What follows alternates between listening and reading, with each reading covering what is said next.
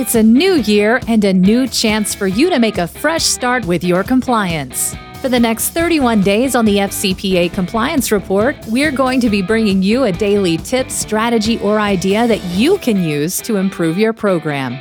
Here's your host, Tom Fox, the Compliance Evangelist.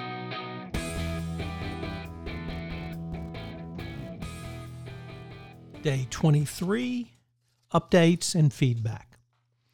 One of the critical elements found in the 2019 evaluation is the need to use information you obtain, whether through a risk assessment, root cause analysis, investigation, hotline report, or in any other manner to remediate the situation which allowed the issue to arise. The 2019 evaluation stated evolving updates, and it posed the following questions How often has the company updated its risk assessment and reviewed its compliance policies, procedures, and practices.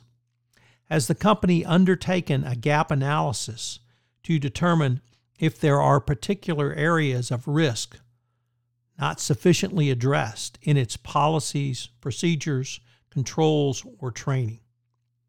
What steps has the company taken to determine whether policies, procedures, practices make sense for particular business segments, subsidiaries. Your company should establish a regular monitoring system to spot issues and address them. Effective monitoring means applying a consistent set of protocols, checks, and controls tailored to your company's risks to detect and remediate compliance problems on an ongoing basis. To address this, your compliance team should be checking in routinely with local finance departments in your foreign offices to ask if they have noticed recent accounting regula- irregularities. Regional directors should be required to keep tabs on potential improper activity in the countries in which they manage. These ongoing efforts demonstrate that your company is serious about compliance. In an interview with Matt Kelly on radical compliance, podcast, former DOJ compliance counsel Hui Chen said, We wanted people to see that we put a lot of emphasis on evidence and data. Don't just tell us that you have a hotline, show us how you know it's working and how you're using the information you gain from the hotline. When you say you have a great compliance portal, don't just show us screenshots of it. Show us the hit rates and how you use the data to help you refine how you communicate with your audience. The question then becomes how are you doing so? The 2019 guidance explained it in this manner Prosecutors may reward efforts to promote improvement and sustainability. In evaluating whether a particular compliance program works in practice, prosecutors should consider revisions to corporate compliance programs in light of lessons learned.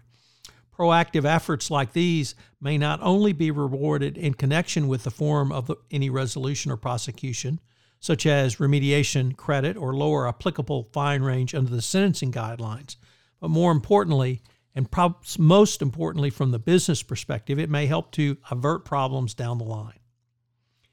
It is a function of the CCO to reinforce the vision and goals of the compliance program where you assess and update are critical to ongoing best practices.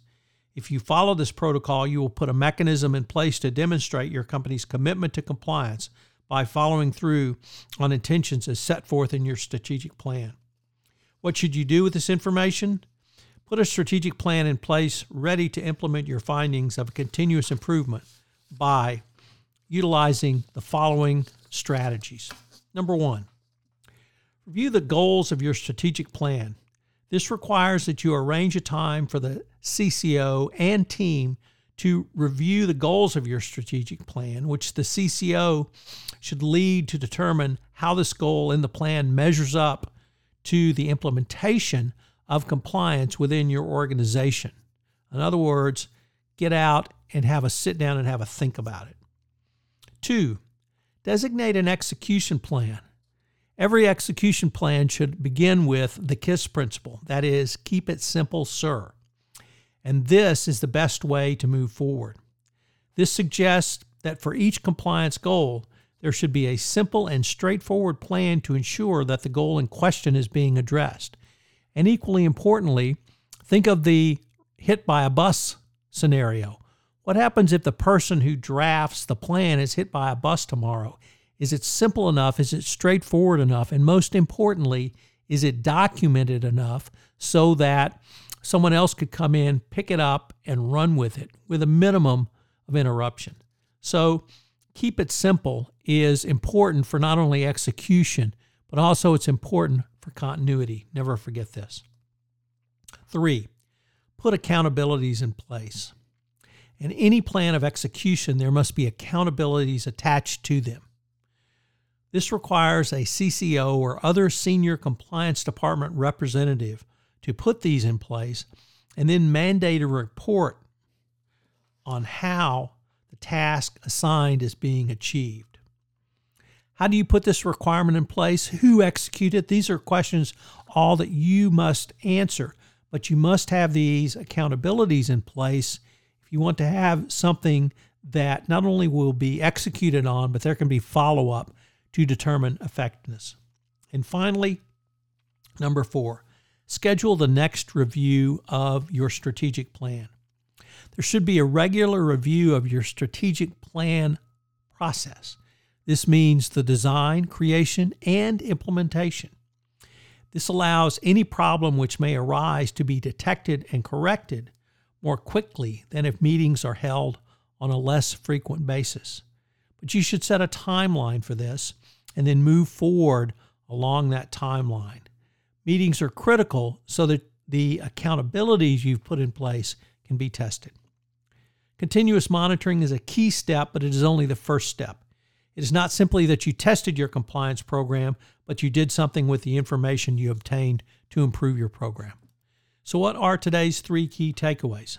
Number one, innovation can come through a new way to think about and use data on your compliance program going forward. Two, have a plan in place to use the information garnered in your monitoring so that you can incorporate it back into your compliance program. And three, always remember the document, document, and document is a critical component if the regulators ever come knocking. Thank you for listening to day 23 of 31 Days to a More Effective Compliance Program. I hope you'll join me again tomorrow and I take up another strategy, tactic, or pointer that you can use in your compliance program. 31 Days to a More Effective Compliance Program is a production of the Compliance Podcast Network. This podcast is a part of the C Suite Radio Network. For more top business podcasts, visit c-suiteradio.com.